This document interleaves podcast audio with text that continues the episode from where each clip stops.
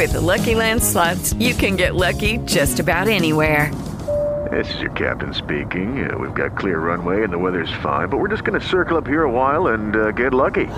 No, no, nothing like that. It's just these cash prizes add up quick. So I suggest you sit back, keep your tray table upright, and start getting lucky. Play for free at LuckyLandSlots.com. Are you feeling lucky? No purchase necessary. Void where prohibited by law. 18 plus terms and conditions apply. See website for details.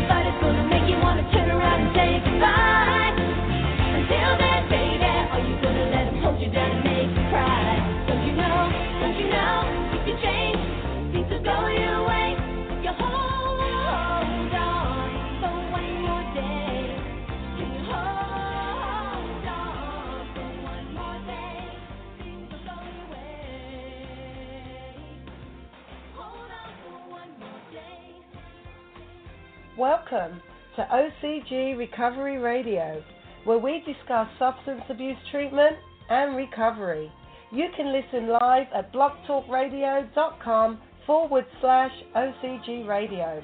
Please note that the views and opinions of our hosts and guests are not necessarily the views of OCG, nor is it meant to replace professional advice or the advice of your physician. And now, here's our show, Roach on Recovery, with your host, Orville Roach. And with the engineer, call screener, producer, whatever other hat you want to give me, Chris, Chris here in the building. And uh, what's that? We've got some. Uh,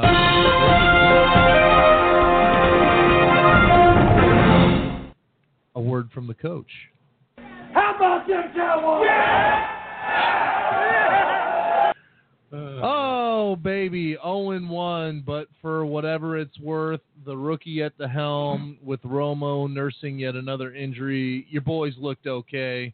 The rookie looks like he might be the future, uh, but we'll get to that. But it's been an interesting couple of weeks. We're back on the air. We have the start of football, which is a breath of fresh air. Our last show about the anniversary, uh, our little OCG, our little internal anniversary celebration went quite well. Uh, barbecue and banana splits for all, and uh, some family feud. Some family feud, a little family feud, and uh, it was great. So we hope you all had a good couple of weeks. We're back at it, uh, and it is that time of year. Let's get right into it.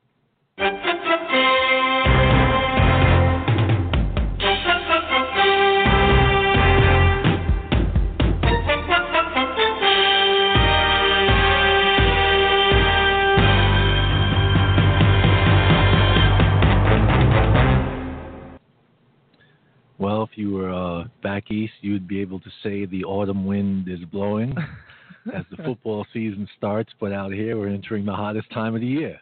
right? So um, it doesn't line up for me, but that's okay.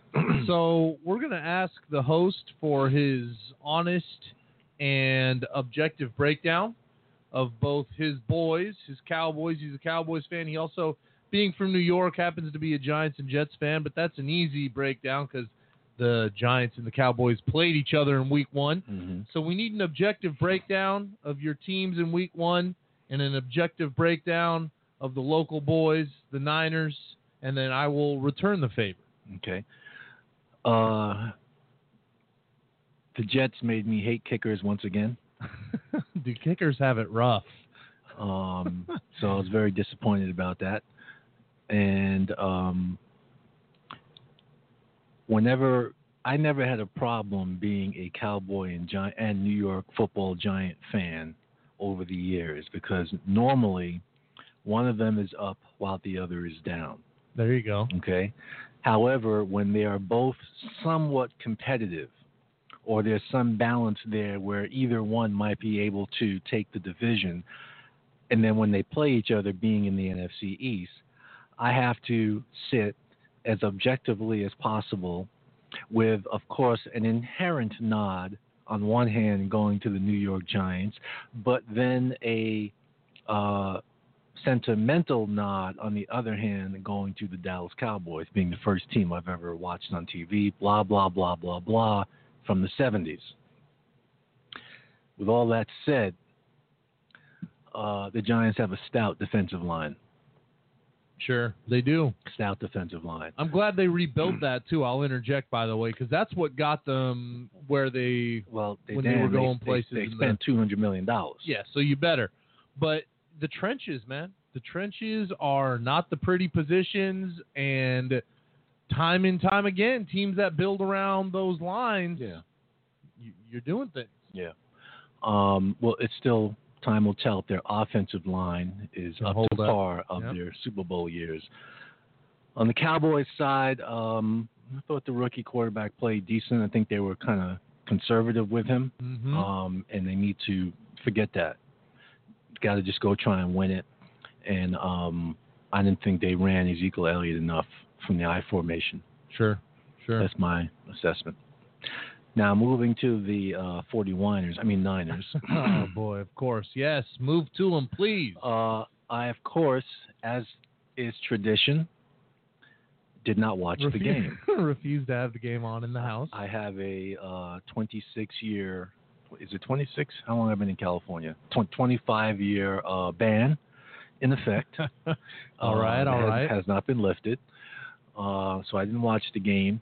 However, I did switch over to ESPN, expecting to catch some late night sports, and and and actually caught the tail end. Uh, and I was shocked to see that they were uh, pitching a shutout yes, against the vaunted LA Rams. yes. So um, I guess uh, Blaine Blabbermouth uh, played okay. I'm guessing that's what happened. And um, were, were my eyes deceiving me, or did uh, Colin Pumpernickel come in for some mop-up duty? No, that is No? Oh, okay. accurate. No, he he, He came did? in. Oh, yeah, okay. your eyes were not deceiving you. Okay. Um, he it, it was 28 nothing, and we had the ball with two minutes left. He came in to hand the ball off three times, and Okay. that's that was it. All right. Um, You will stand for the national anthem. that's exactly right. So um, yeah, okay. So you caught some. You just saw the ticker, or you caught any highlights, or I no, I just caught when sure. when uh, Pumpernickel was warming up on the sideline, Oh, okay. and then I switched over. I, you know, I saw the score and said, "Wow, okay, we'll see what happens next week." yeah, yeah. It's a big division win, right? They're in the same division, Yeah, right? Yeah. right? Back So- to the divisional rivalry. Makes sense that they're back in LA because they were in LA, Yeah. and this is the NFC West. St. Louis. It was always Well- weird to be in the NFC West, but have one game a year within your division where you were making the 10 a.m. the East Coast. but that's because they're trying to keep traditional rivalry. Because look at the NFC East. The Cowboys are in Texas. Right, and All the- Giants, right, All the other three teams are on the Eastern Seaboard. right, exactly. So exactly. So, and the Bay Area and LA have always had like a. So it feels good actually that they're back in LA for rivalry's sake and the division's sake. Yep. Um, I was able to. I don't have any kind of crazy ban, okay, but maybe I would if I were over in Dallas or in New York and that's all I heard in the streets or all I saw.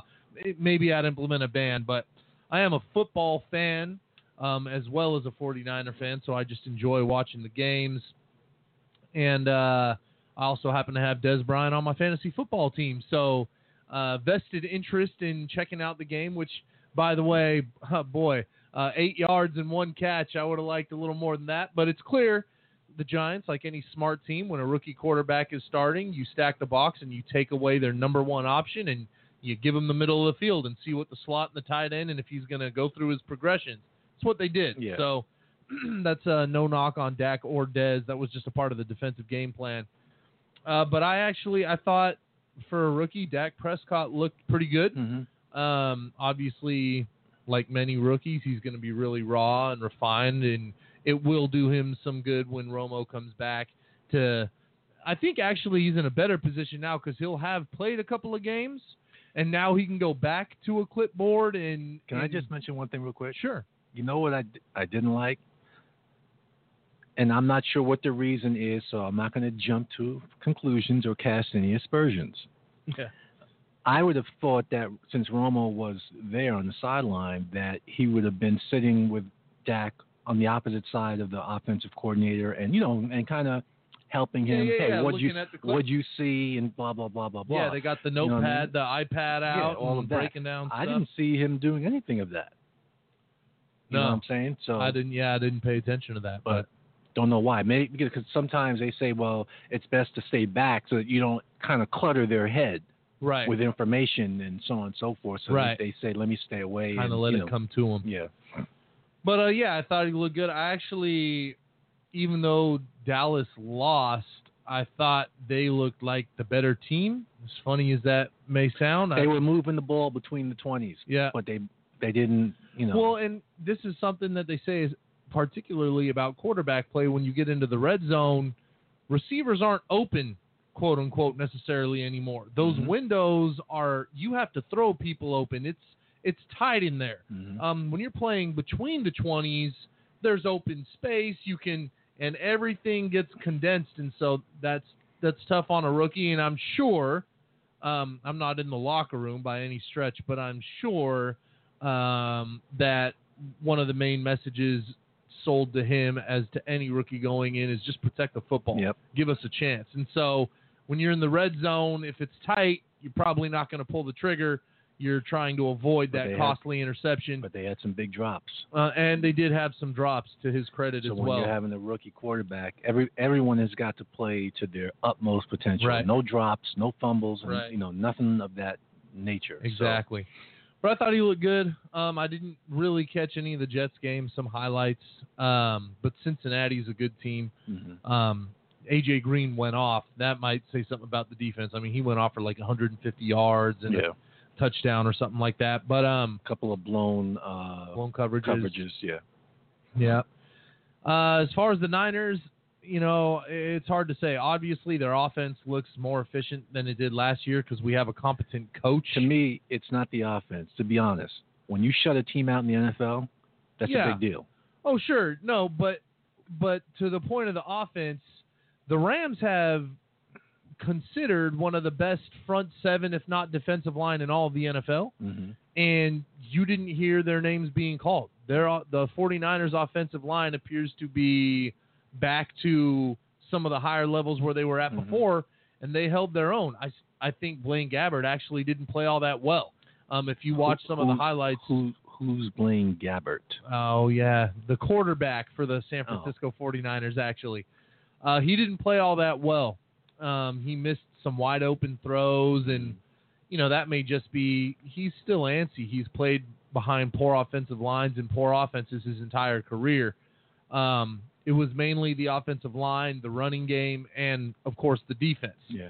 Um, the defense looked really, really good. That said, I also think Case Keenum looked really, really bad. Mhm. Um, By the way, didn't I tell you in preseason about the Niners defense yeah, that they looked very Yeah. know, chippy Yeah, yeah, and, yeah, yeah, know, looked better. Yeah, um, and there's something to be said when you take you know one of the now top running backs in the league, Todd Gurley, and he did nothing. Yep. um, the entire game.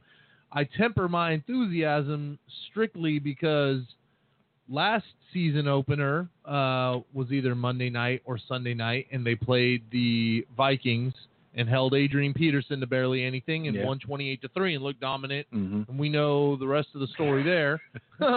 and uh, we're off to play Carolina, and they're 0 and 1 now. And you're going to their home opener as the Mhm. defending NFC champs, and then back home to Seattle. hmm So you got some tough sledding ahead, but um, I think all 49ers fans might say, all things being equal, they look better than we thought they would look. Mm. they're they're projected to be a three and thirteen team, and they certainly didn't look like that. They are on their way. So we'll see. But that's it for for football wrap. It'll be now that the show's every two weeks. Uh, I can come back one and two, and you can come back two and one. So we'll we'll have to see. Yeah, we'll have a couple of weeks to report on. That's it. All right. Let's get to why we're here. Let's do it. Our topic for today is uh, the struggle to move past anger is real. Mm-hmm. Um, I think in our first season, we did a couple of shows dealing with feelings. We did a, a show on feelings specifically, or generally, right? Yep. And we, then we did a show specifically about anger. Mm-hmm. okay and this one is a somewhat different take on it um, the other show we did on anger was just talking about anger and et cetera et cetera this one is now we're going to talk about what the struggle is like and ultimately how can we gain an understanding which can then lead to corrective corrective action Okay. which is to get us past the Past anger that roadblock.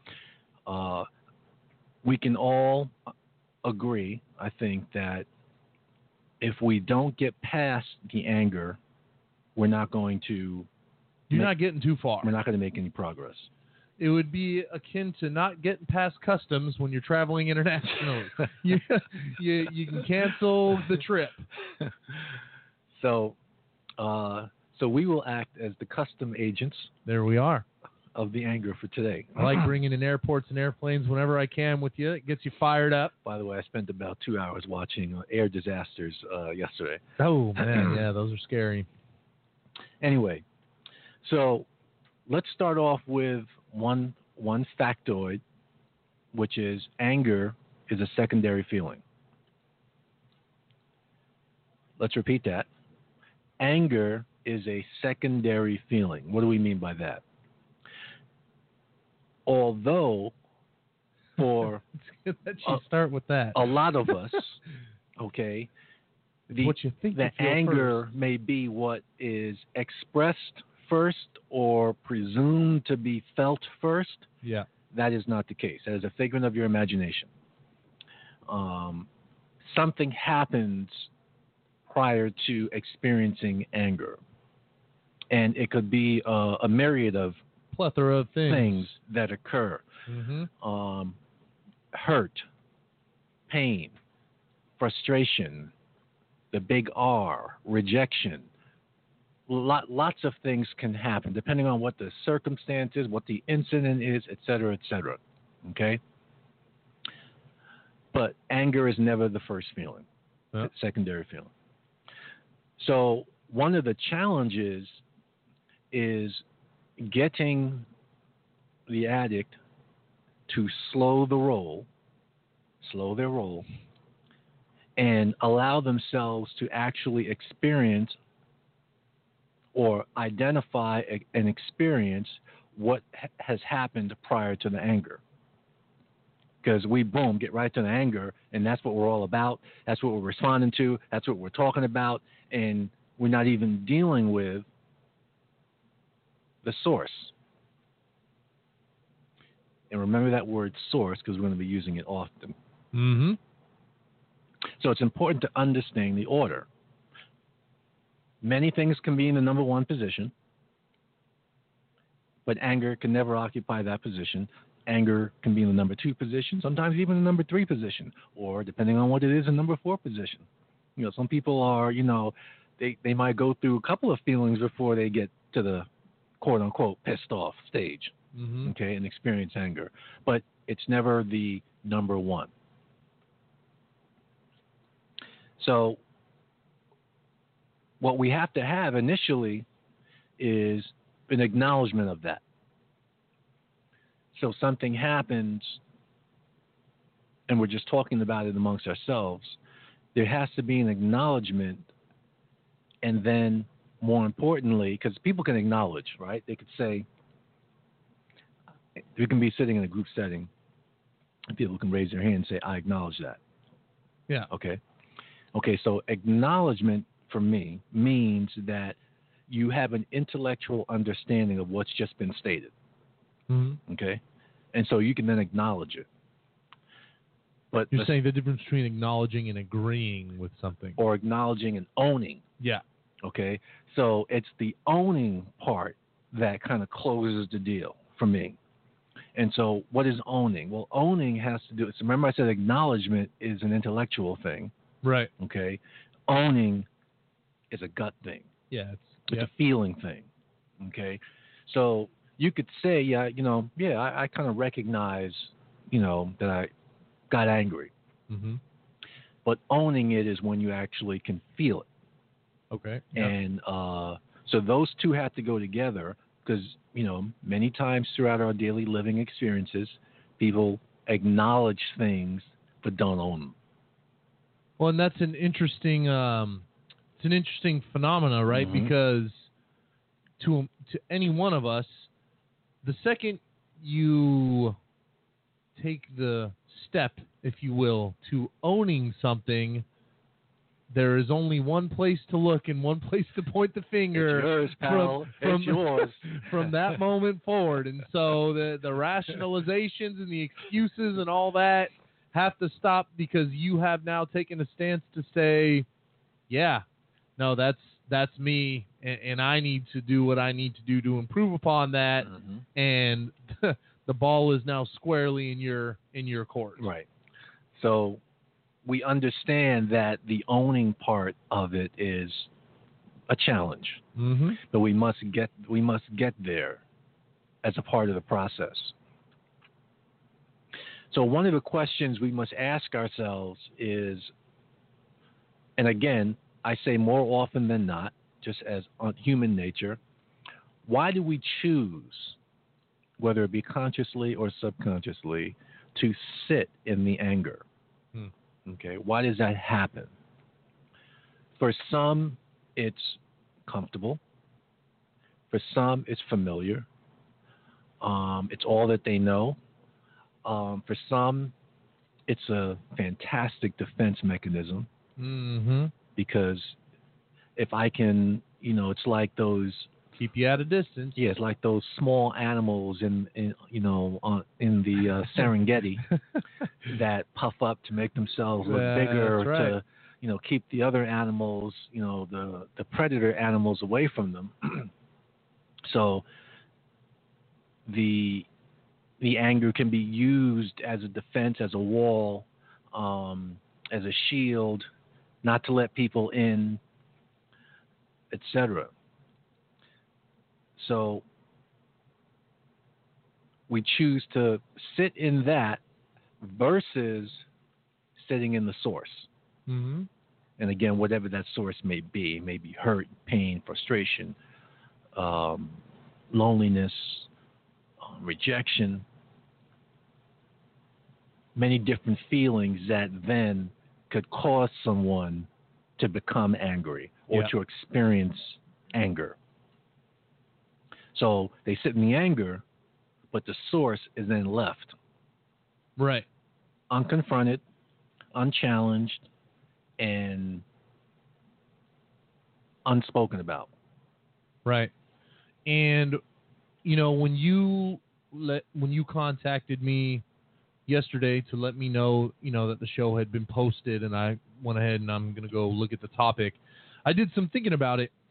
And now this obviously is not applicable to everybody, but one thing that I think is big about anger and why individuals choose that to be the emotion expressed or that they go straight to that in addition to the list that you just gave about maybe it's more comfortable or it's familiar or Mhm. whatever the case may be i also believe that anger is is the chosen emotion to accept because the coping or dealing with it can be easier for a lot of people. When Mhm. I'm angry, I can break something, Mm-hmm. I can cuss somebody out, mm-hmm. I can whatever. I, there are many outlets that I feel like anger Mm-hmm. lends to kind of easily. I'm going to get into a fight with this individual Mm-hmm. or what whatever the case may be. These are all really kind of easy, Avenues. brainless Yeah. kind of avenues to cope with this anger to get it to subside. Mm-hmm. But boy, if I'm going to acknowledge that I feel sad Mm-hmm. or hurt, Mm-hmm. what is breaking something is not going to do anything for me. Getting in a fight with someone, it's not what I feel like doing if I'm Mhm. hurt or if I'm sad. Mm-hmm. And okay, so this is what I'm going to choose to acknowledge I'm feeling. How to then cope? Oh man, for men specifically. Mm-hmm. Glad Oh, you mentioned that. so uh, okay, well, so what do I, what do I cry a little bit? What so- do I? No, that- I reach out and talk to somebody. Stuff that's difficult. That's a fantastic uh, angel's advocate position. Mm-hmm. Um, t- because you're leading me right into my points. The the segue. Right. Um, let's first say that in order to meet the challenge of dealing with the source versus the anger requires gut level honesty. Mm-hmm. Okay. And also, we said that it also requires that we kind of slow ourselves down a little bit. Okay. Mm-hmm. To be aware is to be alive. How am I feeling? What's going on with me? Why am I feeling this way? What's going on? So we're we're self-analyzing ourselves in the moment as we're experiencing. We're not doing this out loud. We're not talking to ourselves in the supermarket out loud. This is going on internally. Now, to your point, there are many more avenues to dissipate the energy, the anger energy, right? Mm-hmm. Than there are to dissipate the energy from the other feelings that are the source. That's a good way to put it. To dissipating that. Yeah, yeah, Yes. yeah. Ridding yourself of Yes, that. right. Yeah. Many more avenues. You can get extremely creative with the avenues to dissipate anger. Point, point, point. Case in point, you know, you know, a lot of us crazy sport fans, and and you know, and uh, we're so heavily invested in our teams, and There's the anger. you yeah, know, and, exactly. and and and they, and they lose, and they might lose on some crazy, stupid play, and you know, you're disappointed, you're frustrated, mm-hmm. you're angry. Okay, well, what what do you do with that? Well, you mature. That's what happens. yeah, right. You realize you You- have a wife and you're telling you it's only a game. It's not that deep. you grow up. That's what happens. No, okay. Um, so, what are the avenues available to deal with the source feelings? Since there's so many avenues available to deal with the anger. Well, there aren't that many avenues. That's why it requires some growth. Mm-hmm. Okay. That's why it requires some focus, some intent, purposeful intent. I want to, I purposely want to get a handle on this and stop being controlled by my anger, stop having my anger dictate how I behave. I don't want that anymore. So, how am I going to stop doing that? Well, I somehow have to stop responding to the anger and respond to the source feeling. Mm-hmm. And if the source feeling, let's say, for example, is hurt, then responding to the hurt means speaking to it. right. Okay? Speaking to it and how that manifests itself in you energy wise, visual as a snowflake. Because it could be based on what the particular issue is, what the circumstance, what the incident is. No one can predict in advance.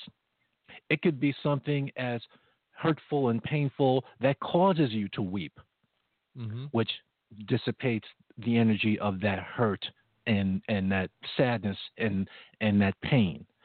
It could be something that doesn't cause you to weep, but is still hurtful, painful, sad, disappointing, etc. And just being able to talk about it, you know what I'm saying, Yeah. helps dissipate that that energy. Right. So, because everyone is different, everyone's unique, and the circumstances are infinite, we can't say how a person may respond when they're dealing with the source. What we can say is that if you're committed to not being ruled by that anger, however the dissipation of that energy manifests itself, as long as you allow your body to let it happen. So we used to have a saying back in the day in Daytop. We used to have a saying, Okay. Let's hear it. and it was called Feel What You Feel When You Feel It. Feel what you feel when you feel it. All right. Don't stuff it. Okay? Feel what you feel when you feel it. However, the one caveat is that we didn't want to we didn't want to uh, experience your anger. That's too easy. It's too easy the anger. So the anger was excluded from the feel what you feel when you feel it. We specifically were saying we're talking about the source feelings. Yeah. And everybody can express anger. Yeah, that's easy. Everybody can do that. That's easy. But can everyone talk about what, what's hurting them? What's causing them pain? What's making them feel lonely? What's making them feel sad? Why they're disappointed? What's causing frustration? Why they feel rejected? Why they feel abandonment? All of these different source feelings. Those are tough. Those are tough. But there has to be a commitment made to doing that. And then you have to be willing to, here's the big V word, Uh oh. the big V, the big V. You got to be willing. And you mentioned about, uh, you know, we used to back in the day focus more of this on the men when we talked about the anger. Now, right. now it's equal opportunity. That's right. Equal opportunity. And I raised two girls. Trust me, it's equal opportunity. Okay. that's right. but you know, back in the day, we focused more on the men with the anger issue, and there were a women's group, you know, gender group for the females, and interestingly enough, I never knew what what happened in there, so it's like a mystery. You know, it's, it's closed off to the world. One of these days, I'm gonna have to find out what y'all talk about in there. Anyway, the the men we focused on the men, and the the big V word was going to be the make or break. Hmm. And I'm talking about vulnerable, Vulnerability. being vulnerable, feeling vulnerable. And believe it or not, guys experience this more than they think. Guys experience being vulnerable more than they think. They just don't identify it as such. Oh. You know oh what I'm saying? yeah. You- There's many times in your in your in your you know either daily living or weekly living or monthly living where you have put yourself in a vulnerable position, left yourself open in terms just talking about feelings, Mhm, okay. mhm. and uh, you know, and survived and survived. Okay. Yeah. Now how you may have dealt with it, you know, is another story. But Sure. we sure. can point out some of those examples of how you actually do make yourself vulnerable. Yeah. No, and you know what the funny thing is, um, kind of ties into your sports analogy about just kind of growing up and getting more mature. Mm-hmm. When you can get to the level of emotional maturity, we'll call it emotional maturity or emotional growth. Right. Um, it's incredible when you reach that stage, and we're talking about maybe the men here in spe- in specific, where because you said sometimes it can be hard for guys to even acknowledge or realize when they might have been vulnerable, but just how vulnerable you are, Mhm. or or you've been in situations, or you will be in certain situations because of whatever the case may be, the societal pressure or the way you're raised or whatever the case may be to where you block those things out or don't allow yourself to believe that you are that when you hit that level of emotional maturity where you can acknowledge and own these things you can kind of look back in time and wow you know I, I i have been in the past but i just never allowed myself to realize that's what was going on Mhm. and you know you you were maybe a lot more vulnerable or in a lot less control than you thought you were in many situations. hmm I think the biggest area where this impacts um, males and females um, Relationships is in their in, inter and intra personal relationships. Um, absolutely. and if it doesn't get uh, addressed, where there is, and you come to an understanding of, of, of what this process is, mm-hmm. and, and then ultimately you have to decide whether you're going to now put put the game plan in place and use it. You can understand it and know it. Whether you use it or not is a different story. Mm-hmm. But you will never experience a truly fulfilling relationship unless you can allow yourself to be vulnerable. Okay, so and now I'm going to go down the tree a little bit on here. So stay with me. Okay. So allowing yourself to be vulnerable means that you then you're, you've opened yourself up, right, Yeah. to being hurt, disrespected, disappointed, rejected, okay, et cetera, et cetera. Um, it requires you to trust, okay, Mm-hmm. um, have some faith, okay, take a risk. Um, we have on our walls about no free lunch. All these things I'm naming are like your tickets that you have to pay with in order to get that ultimate goal, right? So, um, trust is like a ticket. What's another example of a ticket? What did I just? I just named them. Trust, taking a risk. Yeah. That's a ticket, right? Yeah. Um, so you have all of these things that you can use as tickets. So you're not getting because it's no free lunch. I got to pay somehow. So what am I paying with? I'm paying with by basically opening up my my heart, opening up Right. my gut, exposing it, being vulnerable. Okay, and how am I able to do that? Well, I've I don't have that wall of anger up, that tsunami of anger mm. up. Okay, Mhm. that's keeping, you know, nobody can get in there. You know, people, you know, ducking and diving and trying to, you know, get around the wall, and you know, and and the and the defense missiles that are coming out, you know, keeping people away. And when someone has to work that, what happens when someone has to work that hard to get around that anger, and get around those missiles? Well, if it's your family, your loved one, even uh, the romantic loved one, they may keep trying, keep trying, keep pushing, keep trying, keep trying. But others may say, forget it. Yeah. You know, they may give up. And they may not know, okay, but that's just human nature. You may not understand why, you know, how come I can't get in there? So, takes us all the way back. Remember what I said about acknowledgement? That's intellectual. And then, Mhm. but when you own it, when you own it, and you and you could say, yeah, I've been responding to anger instead of hurt, instead of pain, instead of sadness, loneliness, rejection, fear, etc., cetera, et cetera. Right. I own that. And then you take the next step. Since I own it, now I'm going to do something different. I'm going to try something different. I'm going to put myself in the vulnerable position.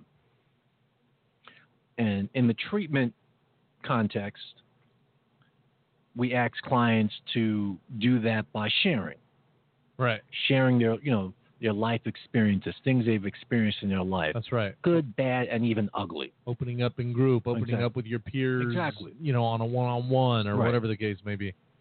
with the premise that whatever it is you may have experienced, good, bad, or ugly, that in the treatment environment, you're not going to be hurt any more than you were when it actually occurred. Mm-hmm. You know, so if something happened to you 10 years ago, well, you're not going to feel that any mo- any worse. Mm-hmm. Okay. As a matter of fact, by opening up about it, sharing about it, and it sounds so simple. You know, when we just so casually say you need to talk about it. You need to talk about it. You need to talk about it. And it's so we say it so matter of factly, it sounds so simple. And there's another old saying. When we talk about it being simple. Because when it gets down to the nitty gritty, when it gets down to the core, right, it, it is about just talking about it Yeah, and sharing it, about yeah. it. And we say, man, it's so simple, it's hard. It's so simple, it's hard. How do I get this thing down? It's simple. It's real simple. It's not rocket science, Mhm. but it is hard. Yeah, and I think a part of the challenge or a part of what makes it difficult in its simplicity is again, this all comes full circle and loops to the point you made about owning it because okay, the next step is just to to do it, to take action and we look to complicate that be, I- in my opinion as a part of or a way to avoid that next step because now it's time to do work. Now it's time to now it's time to get into it. And And not intellectually. right, no, from the gut. Right. Don't lose your train of thought. I wanted to just add the the thing that goes along with the owning is also being able to so when you own it, you then sit with it. Mhm. Okay? And by sit with it, we do not mean wallow. We do not mean signing a long term lease on it. Okay? right. But that you sit in it so that you can feel it and experience it and then take the next step. Right.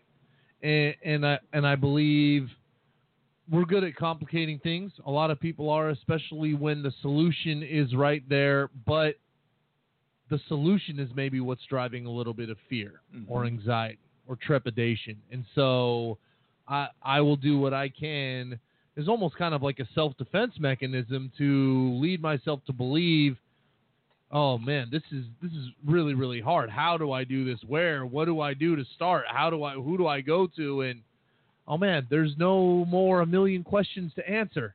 Like you've owned it and you've sat in it.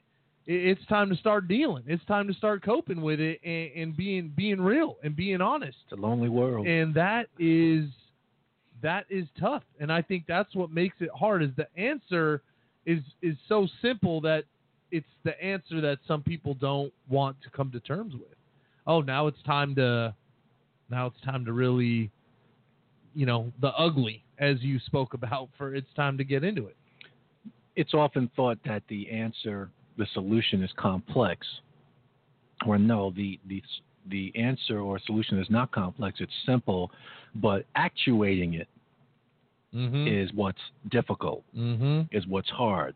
And so, counselors, therapists, etc., spend time trying to get people doing what to actuate. yeah And because we don't have a lot of time, you know, we sometimes want to we, we, we push. We want to push the, for the actuation to happen. right Um, we also want to see that there's an intellectual understanding, and and and once we know that you know they they they got the intellectual understanding, okay, now it's about putting it into action. And so Mhm. we want to see steps. We want to see that, you know, um, proof of those things happening. So it requires gut level honesty, like we said. When we own it, we sit in it. So when I am sitting in a group and I'm and I'm being gut level honest and I'm saying I'm hurt. I'm deeply hurt by A, B, and C that that that occurred in my life. Or I feel lonely, or you know, I, I feel deeply rejected or deeply abandoned, whatever it is. You don't speak to it and then boom, you're off to another subject. right yeah It's speaking to it and then sitting with it just for the moment and experiencing what it feels like to actually be. Because we kind of used medications to avoid sitting in that to feeling avoid sitting in that feeling. right Exactly. right Don't want to feel that. No, I don't want to feel that either. right So we have to get used to. First, we have to believe that you're not going to die from the from, yeah first from, and foremost from the feelings, mm-hmm. from feeling them, and we have to take that first dip, tip dip of the toe in the Southern California waters, not not up here because it's too ice cold. I won't even put my foot in the water up here, but down Oh south. yeah, it's freezing. sure. So we put a toe in the water and we sit and ex- and experience what it feels like. And then while you're experiencing what it feels like when you're saying, you know what, you know, I, I feel so lonely or I feel so rejected, you then talk about that Mm-hmm. or so abandoned. You talk about that. And sometimes, and I've heard people say, say, well, how's talking about it going to do anything? It just sounds too simple. I mean, come on now. Right. And I always say, Well, well, I'll let you finish, but I have a point to that too. okay, I, I, I- just so I put my head down and I always say, if you would only just trust, trust me on this one. And that's it. hmm The trust, the blind faith, hmm maybe some of our elite eight are mixed in there somewhere, but the idea that you have to trust the individual that's telling you that this is going to be for your best interest and that trust is going to have to be carried out over a period of time because what i hear clients state time and time again and this is a struggle for them is i have talked about it hmm I did talk about it in group, and you know what? That night, I didn't feel any better. In fact, I felt worse. And I thought maybe it's just the night, and I got to ride it out. And you know what? I woke up the next morning, and I still didn't feel better. Mhm. And this is kind of the like a key to a lot of things in life and experiences in general, where there's no kind of instant gratification hmm you kind of have to believe someone who's walked that road or done it and telling you, you know what, it's not going to get better overnight. The second you decide, you know what, I am going to talk about this, you're not going to leave that group being repaired and whole. It is a process, it takes time. And there are a million uh, cliches you could pull from. I'm gonna- where, I you got know, some lined you're up. Right, exactly. Where it, it gets worse, up. but you know, it gets worse before it gets better, and all this kind of stuff. But this is the truth where, yeah, you know what? You're now feeling something you never allowed yourself to feel. They're not necessarily pleasant feelings or things that you want to have to feel, but in allowing yourself to feel them, sitting with them, Mhm. being with them in the moment, talking about them, you have to just believe or trust that in time, as your body heals and navigates that process, because you're dealing with real stuff, Mhm. stuff that stuff that you've been through, that eventually, yeah, there's going to be a light at the end of the tunnel Mhm. the sun, the clouds are going to break and the sun will come out again.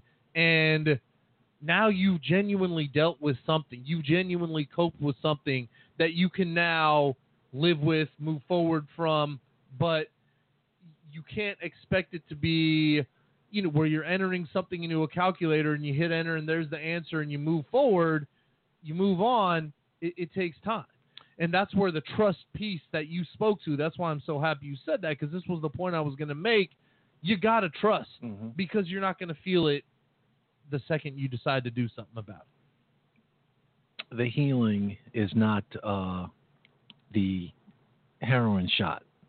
yeah exactly Okay. that's what yeah the So- drugs right it's not the instant gratification Right. And also, two things. You don't get to spend 5, 10, 15, 20 years self medicating, okay, and not dealing with your feelings and think that in one night you're going to experience this uh, evolutionary process mm-hmm that for 10 years you've shut yourself off from. right Okay. And the second thing is there's also the part about people not actually knowing about articulating their feelings. Mm-hmm. What are they called? What do they mean? You know what I'm saying? Just the actual words. yep Okay.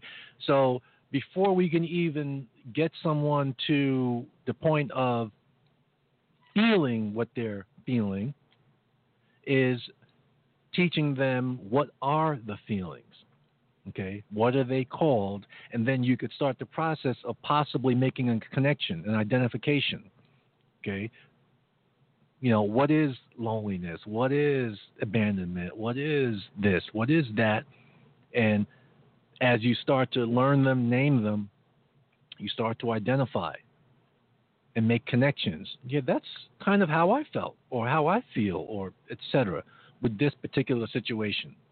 Mm-hmm. So you use the beautiful example of the guy who shared or gal who shared in group on a beautiful Wednesday afternoon, went to their room at night or went home, where have you. And so once you share, when you really share, right, you experience the big V. There it is. Okay. You're now vulnerable. You're open. Okay. That's right. You, you, you've, you've, uh, you know, a, a piece of you is now out to the universe. And by the way, don't forget that you have to remind me about what I just said about a piece of you being out to the universe Mhm. because that's part of the uh, the key to all of this. Mhm. Okay, this part of this one of the uh, ancient secrets. Okay, Okay, that we're all going right. to reveal today. I like them. I like them. So you've shared, you're vulnerable now, and often what happens, and this is human nature, after you've shared and now you're vulnerable, you're trying to look for some way to close it back up. You know, close down. uh, You want to make sure the wall is back, the, the triple lock Right, bolted, the whole nine yards. Yep. I don't want to stay vulnerable. And so you go back to the room, you're getting ready, it's off the floor, you know, you still you know, you're you're still feeling the stuff you just talked about. You wake up the next morning and you still don't you, you know, you still don't feel any well, as you said, that's when you have to continue Mm-hmm. that talking and sharing as you're going through those feelings that are coming up That's right. because all you did was just open the tap. Yeah. Okay, you Yep. just open the tap, and the key is, do you shut that tap down, or do you? Okay, stuff is. I'm starting to feel stuff now. okay, Yep. it's it's coming on now, and do you keep that tap open or do you shut it down? And way too often people shut it down instead of keeping it open. And I keep saying, you're not going to die. You're not going to die. You're not going to die. It may not feel good. It may feel uncomfortable. You may not like the way it feels because you've been self-medicating and you're not used to feeling like this, or or you may have preconceived notions on on what it's who you are if you do feel this way. Yeah. You know what I'm saying? If I admit to being hurt, does that make me weak? Mm-hmm. If I admit to feeling pain, does that make me weak? If I admit to feeling lonely, does that make me weak? Weak in the sense of some portions of society definition. Right. So we now have to deal with that. Or the person has to deal with that because we can't project and say that that's what it is. They have to come forth and say, well, you know what? I'm kind of like, you know, when I'm not really into, you know, hurt and pain Mhm. and, you know, and talking about stuff like that. And will they be, remember we said gut level honesty. Right. Why not? Why won't you go there? What's stopping you from going there? Well, when I, you know, when I start talking about, you know, feeling lonely or feeling hurt and, and, and being in pain and what have you, you know, it, it makes me feel like I'm, I'm, I'm weak, you know, or, you know, I'm, or, or I appear to be weak to others. Yeah. Which is usually, you know, and and I won't throw a blanket over everybody, You- but You can. There's enough historical evidence. right, but more often than not, that is the piece, not how I feel myself, hmm how others will perceive me to be, hmm and like you said, that could be a societal thing or a com- it's a community thing. Um, in the treatment environment, though, it's all it has always been the opposite of what they thought, what they feared. Right, right. Be, and and I've actually, it's incredible. I've seen this dynamic play through over the course of a couple of groups or a week or something where a, an individual may have decided to take a risk, Mm-hmm. take a step, Mm-hmm. be vulnerable, Mm-hmm. share whatever it was they were going to share, Mm-hmm. have all those fears, which it's okay to have those fears. We can't tell you that those fears are irrational because they're your fears Mm-hmm. and it is what it is. To have, like you said, the exact opposite reaction that the fear was putting out. Mm-hmm. People are going to think I'm weak. They're going to perceive me to be a certain way. And actually seeing clients maybe in uh, at the end of the evening or go and get back to an individual one on one, and not only to share that they were not perceived as weak, but admired the strength Exactly. and the courage, Courage. it took to be able to put yourself in that position and to do that and say, man, that has inspired me to be able to do that myself, which is the beauty of the TC because that that's how it is. Or That's how- how it works. or how many secretly say, "Man, I wish I had the I courage could be that to do that. Right. I wish I had the courage to do what I just saw." Right. And maybe next week or tomorrow or Right. next month, I'll I'll I'll, I'll dive on into the deep end. I'll put my toe in the water and Mhm. see see ex- and get to experience what that's like. Exactly. The ultimate goal in getting past this anger, right, is we do we don't want the anger to control us anymore. Right. We don't want it to dictate what we do, Right. dictate our behavior. That does not mean that you will not get angry. So I'm known for whenever I'm just walking about and I hear someone say, I have an anger problem. And I always question, what do you mean you have an anger problem? Well, yeah, you know, I got, you know, I get angry a lot. So, you know, I got, a, I got an anger problem. I said, well, no, you don't. Said, Anger is a normal human emotion. If you didn't get angry, then I would say you have a problem because I'd be like, well, what's, how come you don't get angry? Everybody gets angry. Mm-hmm. Okay.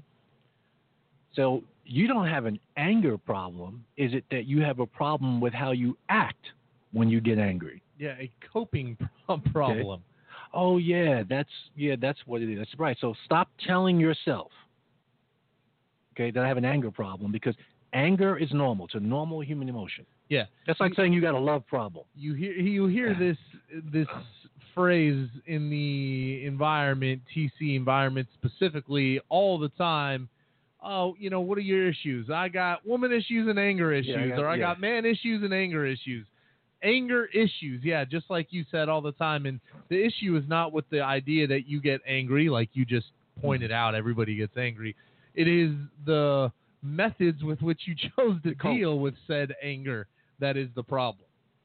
If you get angry and you punch me in the eye, your anger is not what punched me in the eye. Yeah, right. Um, so what we want to get to, obviously, is so that the anger no longer controls us, no longer dictates what we do, what we say. We say a lot of things when we're angry that we hope we can, you know, we have to take back.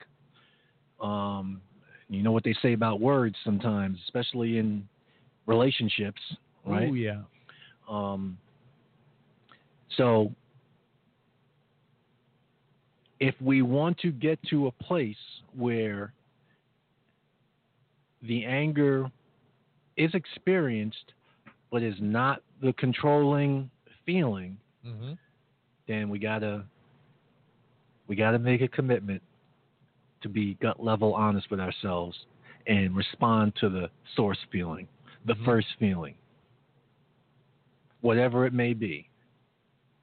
Because now that we intellectually know, okay, anger is never the first feeling.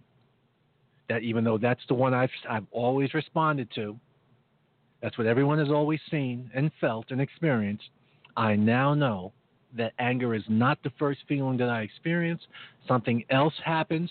It may be a split second, and I may just ignore it. It's so fast, I don't even realize it. So, what did we say when we first started this conversation? You got to slow down the roll a That's right. bit Pump the brakes. pump the brakes and take the time to try and experience okay, what's going on? What am I feeling? I already know that I'm angry, but what is it that's contributing to this? Mm-hmm. Did someone just hurt my feelings? Am I in some sort of pain over something? Am I sad? Am I disappointed? Am I frustrated? I just get rejected? What has just occurred? And whatever that is, that's what we deal with. That's what gets the power. Yeah. Okay? Because whatever that is, and, and we can name a lot of those things, which we have done, none of those things are going to hurt in another person. As a matter of fact, it's going to have the opposite effect. How many times, think about this, folks, now, in your intrapersonal relationships, Mm-hmm. Where you might be in the middle of a heated disagreement. Um, and of course, on the losing side, you're losing the argument, but you're giving a valiant effort, Not backing down easy. not backing down. And but the only thing that's coming forth that's being seen, felt, and heard, seen, felt, and heard, is anger. Okay? Versus what how would the conversation go? How would the experience be if the anger was acknowledged? You can acknowledge to yourself, um, you know, uh, uh, that you feel angry, but that the words coming out of your mouth, what's seen, felt, and heard, are the source feelings. Mm-hmm. You know what you just said hurt my feelings.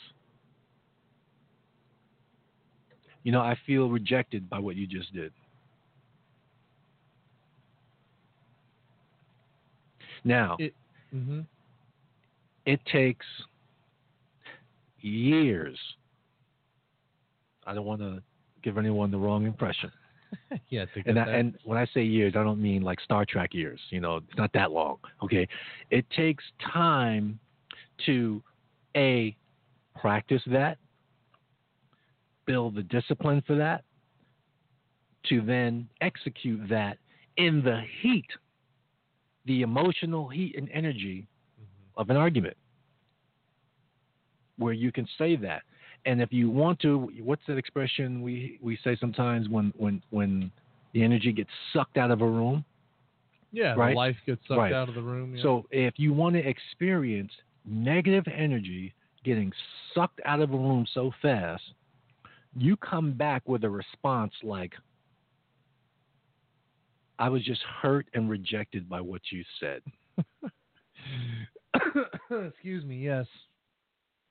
You will never Mm. experience the, the negative energy getting sucked out You- of a room so quickly. Oh, you dictate responses. You really do. Um. What can someone say to that? There, there can be no oh, angry man. retort to that, you know, or let me not say I that have- because. oh no, sure, no. I have seen firsthand, and we have discussed Encounter Group on this show.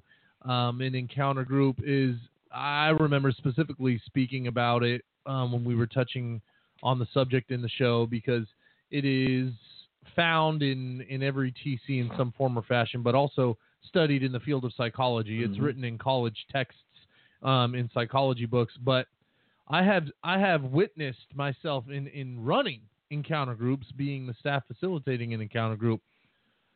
Four or five people geared up, ready to just Locked and loaded. Oh man, we are gonna light this person up like a Christmas tree, and uh, who has feelings, and the first person to go and just totally obliterating the individual. The other four on the edge of their seat, ready. Got locked and loaded. ready for the fight because oh this individual never owns anything and this and, and we're gonna boom. And after the first encounter you know what? You're totally right. I had an off week. I was hurt by some stuff that was going what and this is the response. And you you want to talk about energy sucked out of a room.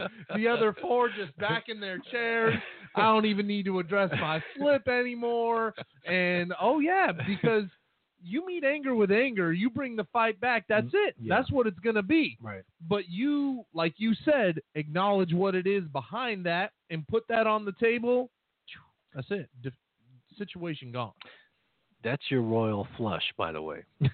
yeah. in an argument, um, in a disagreement is, and again, we're talking about in an in intrapersonal and interpersonal relationships uh, with family, friends, and loved ones, is uh, speaking to, you know, the your your feelings, your source feelings, rather than letting the anger be Drive the conversation. drive the conversation. hmm So, the struggle to move past anger is real. It's real. It's hard. But if you're going to make any inroads to dealing with your own personal issues, Yeah. okay, that you have anger about, or and if you're going to make any inroads into improving your skills in your intra and interpersonal relationships, hmm you got to learn how to um, deal with, you know, speak to those source feelings. That's right. So,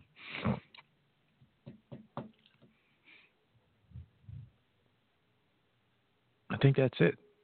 We're past the top of the hour. Yeah, it was well said. I'm. I was definitely not going to interject there because it's an important topic. It's a huge topic uh, for for everybody. and we'll touch on it again because it's. Uh, um, it's it's enough of a, a an issue. Just like how you know we talk about forgiveness. Right. We've done that show two times. We're going to Yeah. do it again. That's right. Um, it's enough of an issue for people, you know, in the recovery process that it can impact the, their success in their recovery process. Mhm. And so we'll continue to bring it up, speak to it, and uh, try and provide some insight and some um, methods to, uh, you know, move forward on it. But like I said, we're, we're not reinventing the wheel. We're not reading out of, uh, you know, rocket science tech textbooks here. Mhm. Um, it's about intellectually simple things, but having the courage to actuate them Mhm. and and and that's where the uh the difficulty is when you know when you when you're dealing when you're talking about people's feelings you know you could be the biggest baddest you know person on the block All right. but uh your feelings you know rule rule you scare you you know and and just control you Mm-hmm. and the only people in the world the only people in the world who are allowed to be controlled by their feelings are infants i'll close with that Beautiful. Beautiful. Well said. Great topic. Great show. Uh, we are going to drop a little music break on you all and get to the recovery support time after. We do have some people on hold who would like to participate in the recovery support segment time. We hope you enjoyed the show to this point. We thank you for being patient with One us. sec- one second. Yes, sir. Um, What's our music break song? We've got King of Rock Oh, yeah. coming up. Right. So this is just a shout out to uh, our our our folks who like some traditional hard rock Okay. and some old school. And when I say old school, I don't mean 90s. Okay, people think old school is the 90s. My- No. My daughters think when they say old school, oh, that's the 90s. We're no, talking about Led Zeppelin old this is school. okay. This is a little bit of hard rock mixed with some old school hip hop, circa 1983. Go ahead. All right. Beautiful. We're going to drop that on you. No better way to end the topic of anger. And speaking of anger and maturity, How about we're that, going to drop cowboy? that. I'm the king of rock. There is none higher. Sucker MCs should call me sire. To burn my kingdom, you must choose fire. I won't stop rocking till I retire. Now we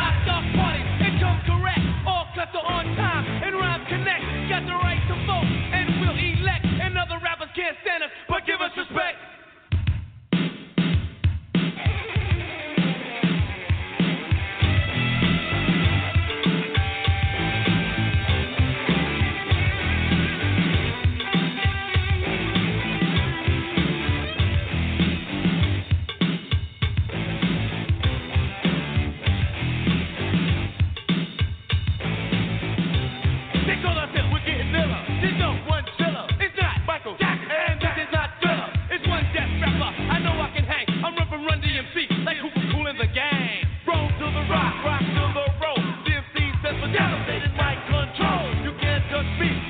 With both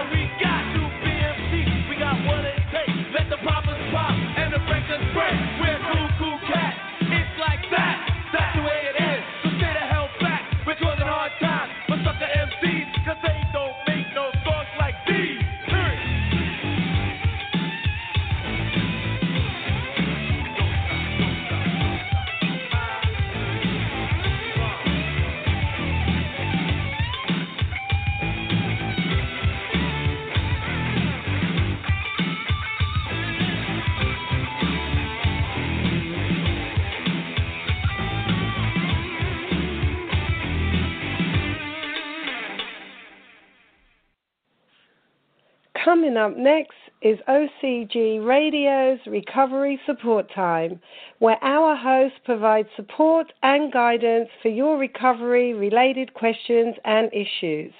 Recovery Support Time, where it's our time to help you.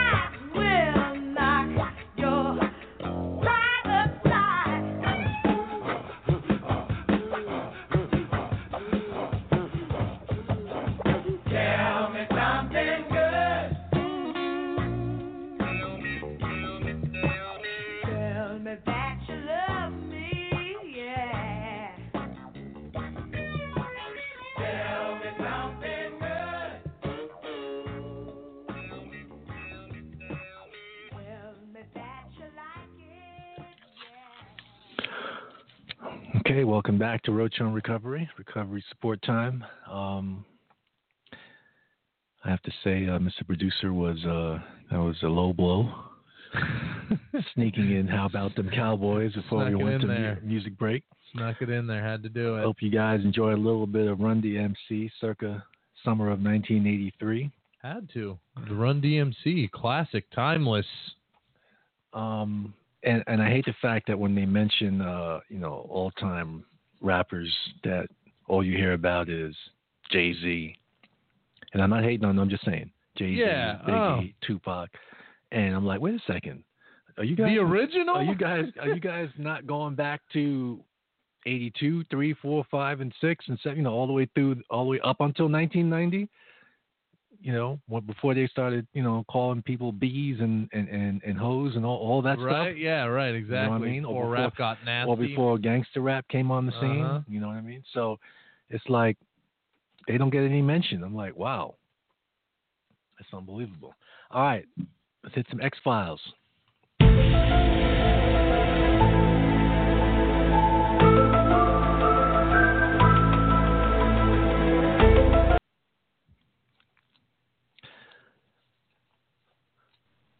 I would drop some Eric B and Rakim, but they weren't as mainstream. Oh as, yeah, but as Eric Run B and D- Rakim were as, good. as Run DMC. So New wanna, York, man, the New York that's definitely. East Coast uh, stuff, but I have to keep that in my archives. That's right. Um, Linda from Santa Fe. How do I expect or get people to respect me if I don't know how to respect myself? And you will not get people to respect you if you don't respect yourself or know how to respect yourself. So if you don't know how to respect yourself, then I guess that's the first order of business. And that's kind of the question is kind of hard to answer without speaking to the person because you don't know what's the root of their lack of self-respect. Um, is it caused by something that they've done, something that they have experienced being done to them? So, without knowing that, you're not sure which, you know, which way to go. But so, just to speak generally, you cannot reach, you can't get to where people are going to respect you without you first respecting yourself. And however that has to happen, generally speaking, that's the order it has to happen. I respect me, and because I respect myself, that means I will demand, require, and through my actions and the way I go about my go about myself, you will respect me. If I do the opposite of that and my actions show that I don't respect myself, then others are going to treat me the same way, which is without respect. That's the best way I can answer that one. Well said.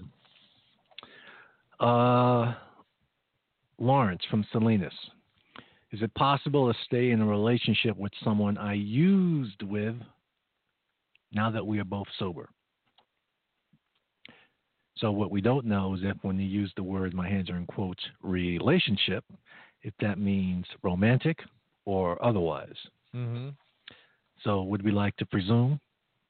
Uh, yeah, I would. I would feel safe in presuming Romantic? romantic. Yes. Okay. it depends. Yes. Um, it it really depends on what was the extent of the you know how how did it manifest itself. Were you, were you guys together and, and before e- either one of you started using and then grew into addicts together? Right. Okay. And, and why does that make a difference? Well, to me, if you grow into addiction together, okay, and but there was an established uh, Yeah. Period of period time of without time without using. that, okay, Yeah. you have a frame of reference that you can go back to, Yeah. okay. But that may be good, that may be bad. I don't know, okay. Mm-hmm. But because there's a frame of reference of when there was not co-addiction, it's made, just made a word up. It's a good word. We're gonna start using that. that that's Um, perfect.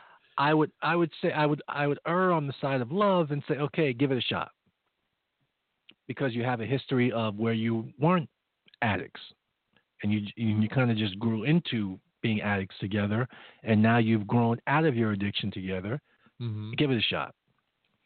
If if it you know if you guys just met each other on the street and you met as addicts and came together as addicts, um, that to me really depends on I would have to eyeball you. It's hard to answer. Mm, yeah. I'd really have to Yeah. eyeball you on that one. That, it's true. Because that one's really about your commitment. right. And yeah, exactly. Your, personal commitment to yeah, yourself. right. Hard to say. Yeah, because it's going to be different for different Yeah. people. Um, how seriously, like you said, how seriously you are taking that commitment to yourself, and how committed, how dedicated you are, how how important that is to you. What you can't gather out of a question on a page. Mhm. The conversation would need to be had. Yeah. Um, but I do believe there's something to be said about the relationship having existed prior to Mhm.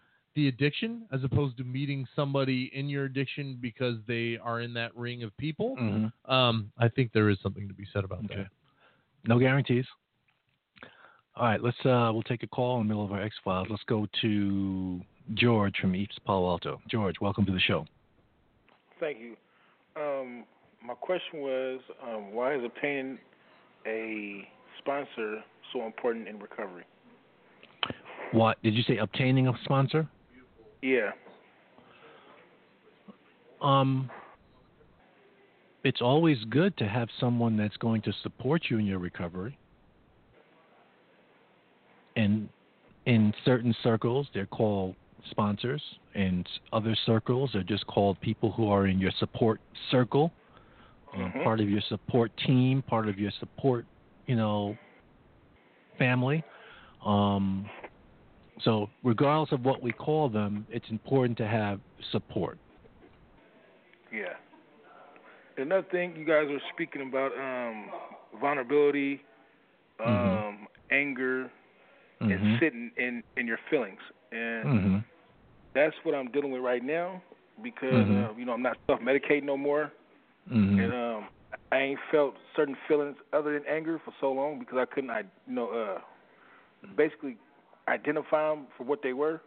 Right. So it's been it's been a hard process, and I just wanted to you know really just bring that up because I you know I called probably on the on the right day because Mhm. I've been going through some things, but you know um I'm happy that I'm I'm actually able to you know feel sad and you know not always you know act out in anger and stuff like that, man. So I appreciate the subjects you guys have spoke on.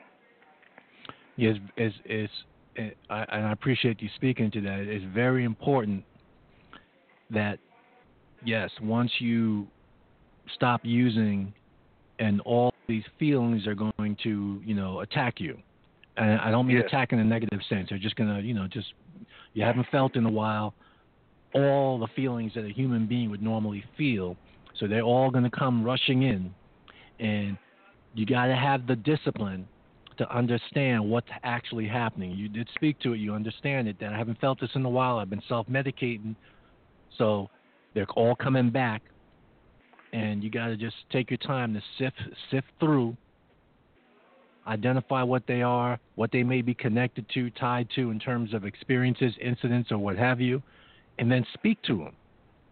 Yeah. What's one of the best That's ways to deal with like uh like um abandonment issues? There's no well there's a couple of ways. If if the person who is a part of the issue so let's say if uh, let's let's say you were abandoned by a parent. Yeah. okay? And the parent is still alive okay then they can be a part of the healing process. If the parent is no longer alive then it reverts right back to who it, who the issue belongs to anyway Yeah. which is you Hmm. okay and it's and it's being it's, so what i mean is that it i mean it's be wonderful because what you would do if the person was alive is being able to speak to them about your experience Yeah, my father's No, dead with- though, and that's that's yeah. Okay, so the person is not available. So what you have to do is you still have to speak to your experience. Speak to how you felt about being abandoned. Okay. It matters not that the person who did the abandoning in, abandoning is no longer alive. What matters is how you felt, what you experienced, and being able to share that, be vulnerable about that, okay? Talk about all the feelings that it brings up in you sadness, disappointment, rejection, etc. rather than maybe the one feeling that you've been paying the most attention to, which was our subject matter today anger. Yeah, yeah, yeah. Follow what I'm saying? yes, I am. and you feel what you feel. And then in time, you'll be able to move past it, meaning it will no longer control and dictate what you do. This this issue that of abandonment will no longer control my life. It's something that occurred, something that I experienced, something that I felt, but it's not going to rule me and, and control me. Yeah. And one more thing, I heard you, you guys also speak on um a person uh after they shared and they felt kind of like worse than than they felt before they shared. Yeah. It's like one thing, I, and you said something about trust. That's that's what it is, trust. Um, it's like after I open up about some things, you know, because I'm trying to trust in the process, sort of, so to speak, you know, and trust Mhm. another person. But then when I go back and uh think about it, it's like, dang, you know, because it brings them feelings up. So I'm just like, man, is this process working? Because I really don't want to feel that way about certain situations. I'm trying, I'm trying to let go and move on.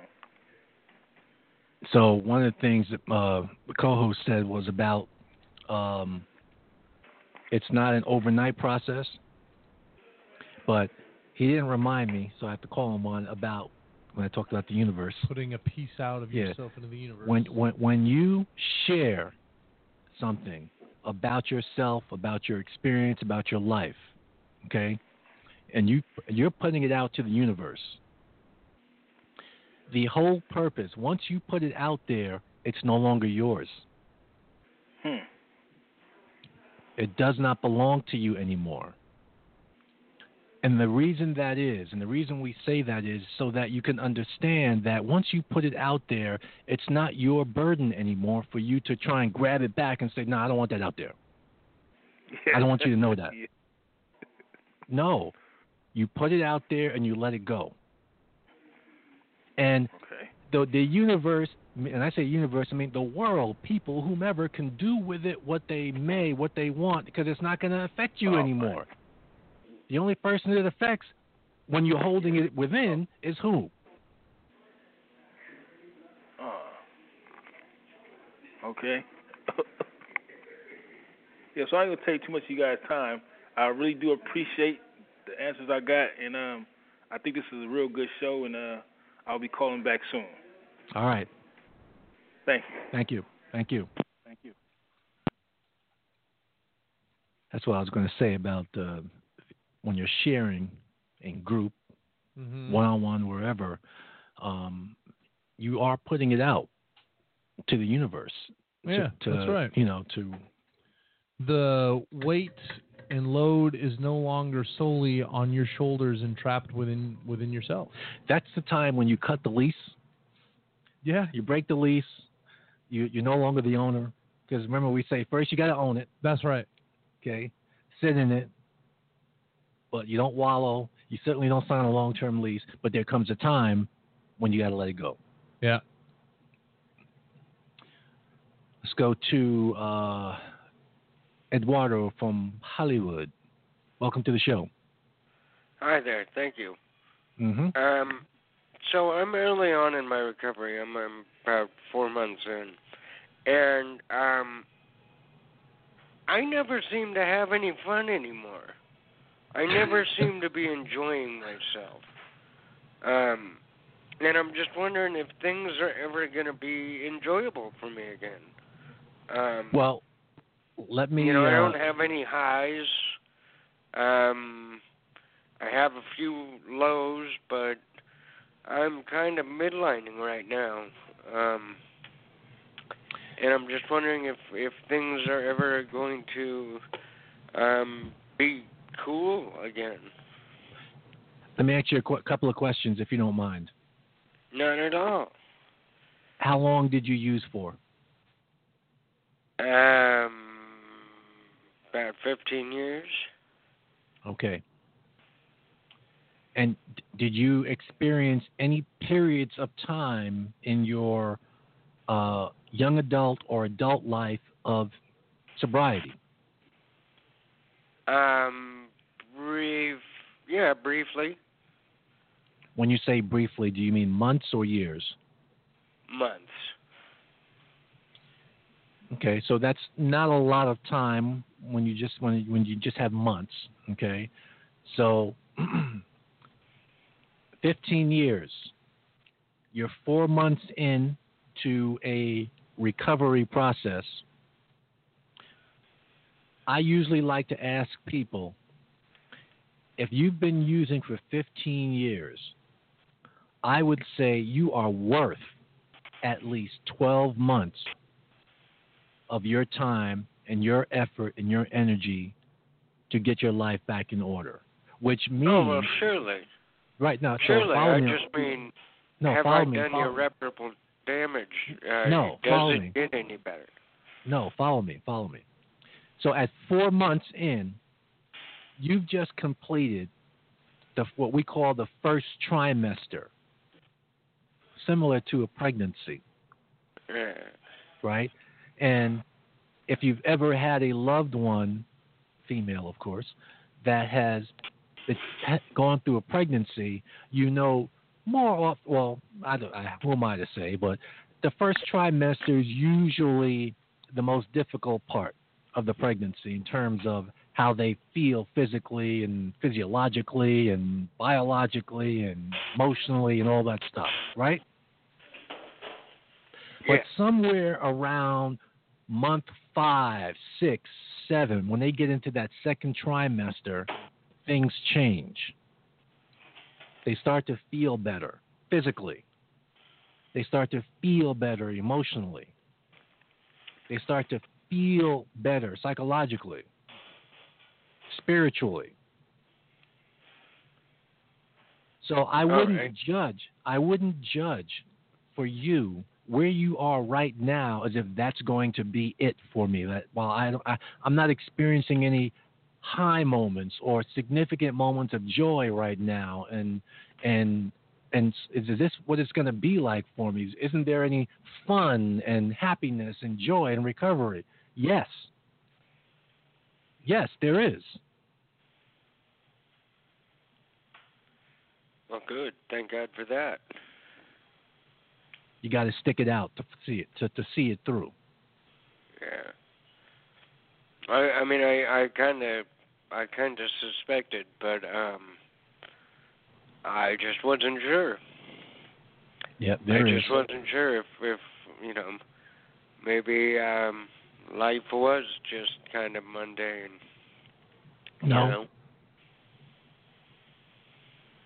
You're go- you're going to create your life, so you play a part in it. You play a part in creating what the reality is going to be for you, and as a the process of recovery, you're going to learn new things about yourself. You're going to learn new things in terms of what what you like to do, what makes you happy, what brings you enjoyment, things of that nature. That's all part of the recovery process. It's not just about getting off drugs.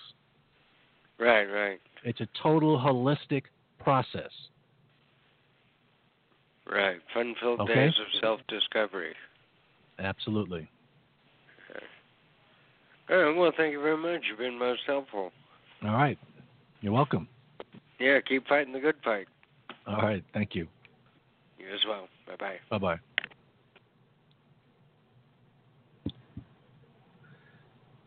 Shoot, we were dying after month two. is That's this it. is this what it is? right? yeah, yep. That's funny, but um, we, you know that's common too, or or we get that a lot too. You know, and it kind of we talked about time. I mean, time was a theme in this episode that it takes time to start to discover things and feel Mhm. things when you're trying something new. Same thing we talked about with the whole anger piece and being vulnerable and getting to the the core um, issues that when you share about them, it's not going to change overnight. You're not going to feel better all of a sudden. It's the same kind of thing if you've been getting high and you're used to a particular lifestyle or way of living for X amount of years. Now we're trying something new. Everything is going to be foreign, and you're not just going to get it all of a sudden, and it's not going to feel great all of a sudden. But I think you said it really, really well, and I'm actually going to steal that um, from you as I continue to counsel on the floors. Mhm. Uh, that you're worth right giving yourself 12 months at least to invest and say, you know, can can this make a difference? Mm. Can I be happy living this way? Can Mhm. I? Um, because that's valid. Hey, you gave how many years to that other way of living? Mhm. Man, give yourself at least this much time to see. You know what? Give it a fair shake. Yep. Let's go to uh, Roderick from San Bruno. Welcome to the show. Hi, how you doing today? Good. Um, my question is, um, I've been in programs after programs. Unfortunately, uh, I feel that at times that's not even worth it to go to another program. If, but a part of me feels like I really do want that change, but I still don't Mhm. get it. Mm-hmm. Um, and I'd like to find out why I keep doing the same thing over and over. the answer to that question lies not in your head, but in your gut. within my gut. Um, I mean, I find happiness in this being sober. I mean, I've been sober for about four years at one time, and Right. and I felt the delight in it. And then when problems arises in front of me, and I feel like I give up too easily. You know. Um, And why and why do you do that? I guess it's because I, I guess with all the guilt I've done in the past, it, it definitely chews me. You know, it definitely comes up and Why- bites me again. Why why have why haven't you dealt with and dissipated and and and and moved that guilt over? Mm, I guess I haven't really accepted the fact yet, but uh, I'm working on that today, though. And um, another thing is, is, is like for oh, example, oh, oh, oh, oh, oh, oh. Let's back up. Because when you continue to have repeated attempts hmm at this recovery apple, repeated repeated bites, yes, and uh, even experience long periods, like you said, four or five years of recovery, and then something happens and fall off the wagon. I fall off the wagon. Yes. Right. And you gave a little bit of insight as to why. Mm. That, you know what, I got unconfronted feelings that I haven't dealt with. Guilt, Oh, this, that, or another. If you do not confront and deal with, and whether dealing with means accepting, resolving, etc., all of the issues that have that played a part and contributed to the drug use, the drinking, whatever it is, yes. okay? If you don't address them, deal with them, hit them head on, and get to a place with them where you are where you are okay and that they will no longer control and dictate what happens to you, okay? The cycle will just repeat itself. Interesting. Okay. It may go 10 years the next time of clean and sober, and then something happens that sends you off the wagon. So the main factor is I should be dealing with those issues that really makes me weak within inside. Absolutely. Doing the 12 steps also must be the key for me to be able to understand that. Hmm. Uh, interesting. Yeah, I appreciate that. Yeah, okay. that's a good answer for a suggestion and advice. Well, thank you so much. I do appreciate that. All right. You're very welcome. Yeah, have a great day. All right. You too. Bye bye. Bye bye.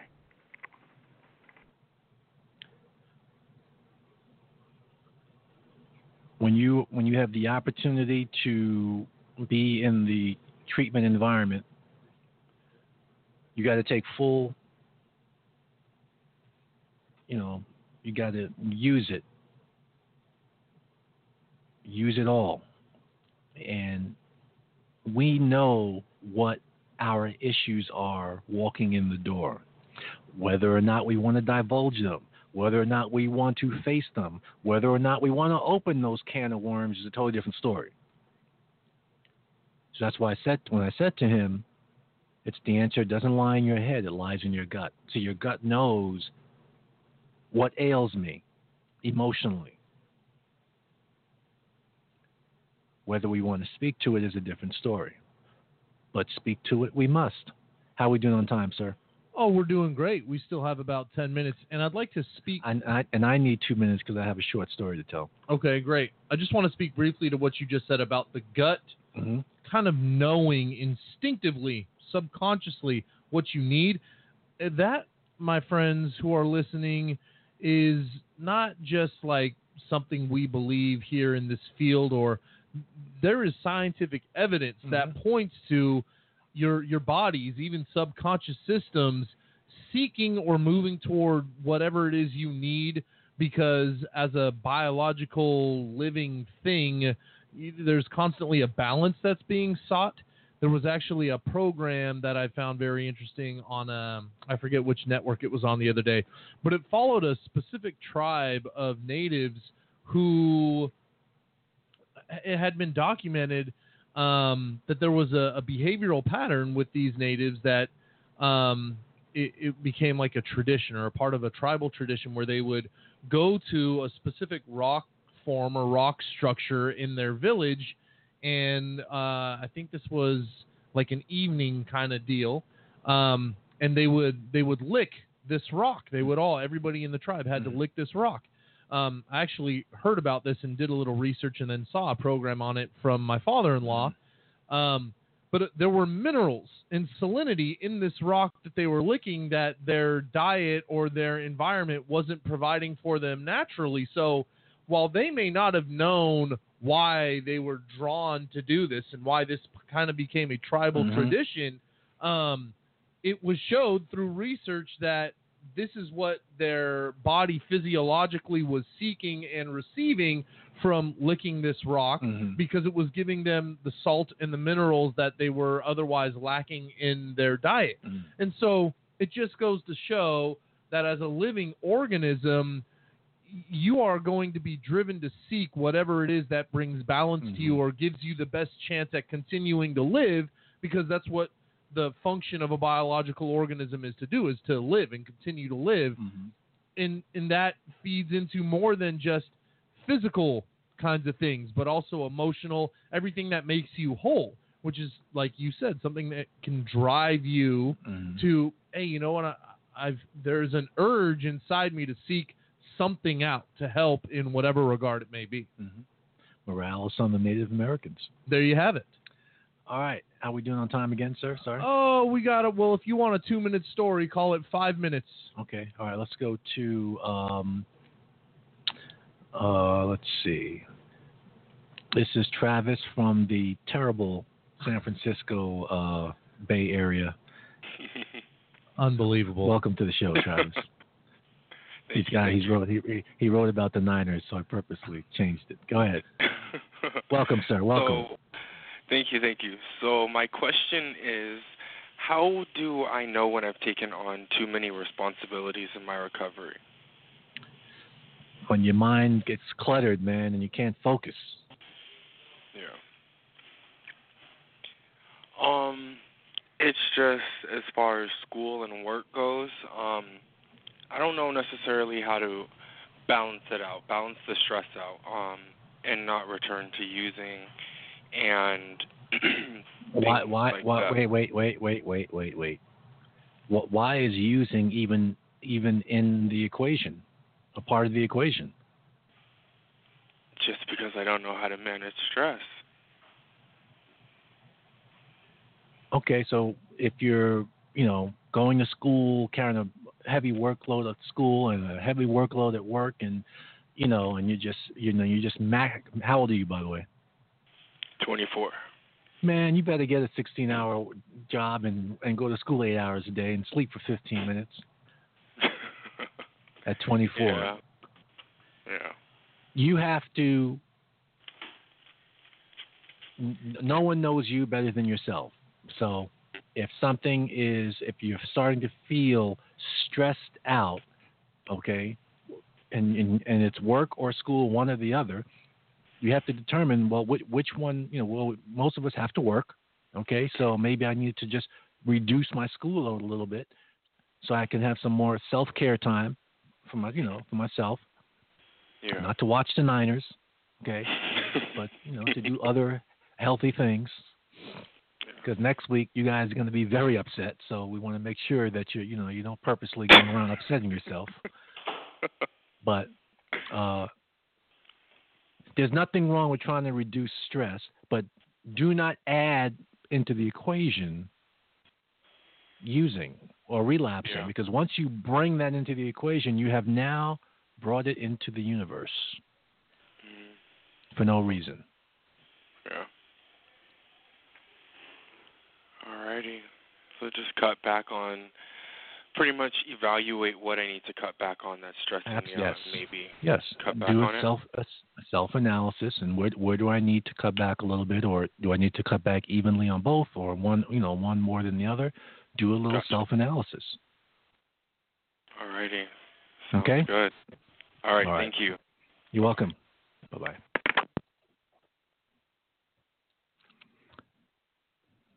Story time. Yeah, you called Okay. it. You got two minutes, so hit us with the story. So you started off the show t- talking about how we um, had our anniversary, OCG anniversary Little barbecue, little get together. Yep. last week, and um, when we do that, we also give out the Joseph E. Williams Memorial Award, which Yeah. we did give out to uh, one of our staff persons. And Which, by the way, um, and I don't if you can't, just tell me you can't disclose this on the air. But I was in school for that. Can we disclose who won it? yes, our cook, Rosalind Oh, Robertson, won, beautiful. won the award. Yes. Beautiful. So um, late last week, so we, we, we did our thing on Thursday. So this must have been Friday or Saturday morning. I got a voicemail message from Joseph's brother, Anthony Williams, Yes. Okay. and he said that he was he was trying to think of a song that he that Joe likes, and he knew the name of the group, but he couldn't get the song. Okay, he eventually got the song, and so the name of the group was Brothers Johnson. okay. Okay, and the song was Stomp, and so he doesn't know why he was thinking about it, but he was thinking about his brother and he was thinking about the group and trying to figure out what was what's that song that Joe likes so much, and he he got it. He walks into Safeway and he says, "What's playing on? Yeah. on- Right. What's playing? Wow. What's playing on the PA system? Stomp from the Brothers Huh. Johnson." Wow. I said, "He's he's here for you, brother. That's it. He's here for you." That's it. That's beautiful, man. That's awesome. That's awesome. The universe works in mysterious ways. Mm-hmm. Great. Well, that's a obviously perfect intro into uh, the show close, which we Mhm. will treat everyone with that good little surprise. Um, before you give me your traditional cutoff where I'm into my thing and you have one more thing to add, is there anything you'd like to add now? Um, so our next show will be on the 27th, Okay. and um, the Niners should be what one and three by then, or one and two. it's very possible one and two, but as long as it's been a competitive uh, two weeks, that's all we can ask for at this point because they are playing the class of the NFC over the next two weeks. Uh, your boys, who they have on tap, do you know? Uh, no, I don't. Okay, great. Well, actually, I think the Niners are playing Dallas like week four, week five, so Okay. we'll have some personal chaffing after that to do, I'm sure. Okay. So anyway, excuse me. Thank you all for who uh, called in to participate in the Recovery Sports segment time, and we thank those who called in just to listen to the show and continue to give us their ongoing support. We really appreciate all of you who are doing that. Um, again, as we are now moving into a every other week show, we encourage those of you who are uh, have an itch or a craving to fulfill for your weekly Roach on Recovery to go to the archives. We've got plenty of podcasts available for you all to listen to. Two years worth. Two year, two years worth, indeed. And so we look forward to talking to everybody two weeks from now. We wish everybody a safe and productive couple of weeks and fun couple of weekends.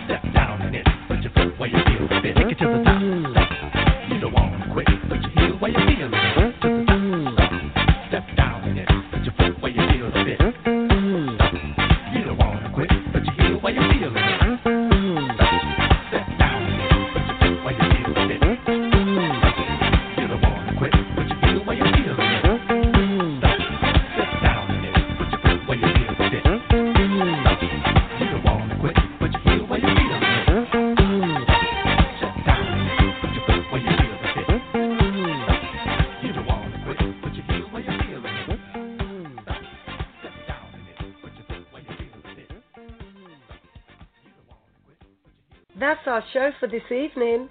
Thank you for listening. Be sure to listen to our next broadcast Tuesday at 4 p.m. Pacific Standard Time on blogtalkradio.com forward slash OCG Radio. Like us, friend us, and follow us on Facebook at facebook.com forward slash OCGWorkCA and on Twitter at OCGWorkCA.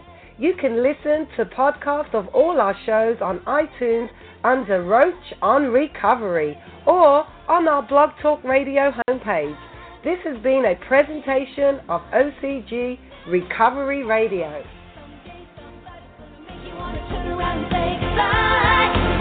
Until then, baby, are you gonna let you down and make you cry? Don't you know, don't you know, if you change,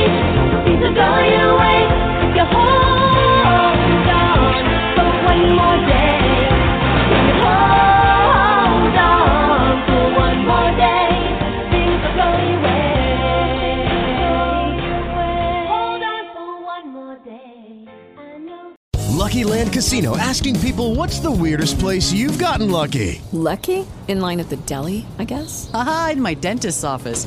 More than once, actually. Do I have to say? Yes, you do. In the car before my kids' PTA meeting. Really? Yes. Excuse me, what's the weirdest place you've gotten lucky? I never win and tell. Well, there you have it. You can get lucky anywhere playing at LuckyLandSlots.com. Play for free right now. Are you feeling lucky? No purchase necessary. Void where prohibited by law. 18 plus. Terms and conditions apply. See website for details.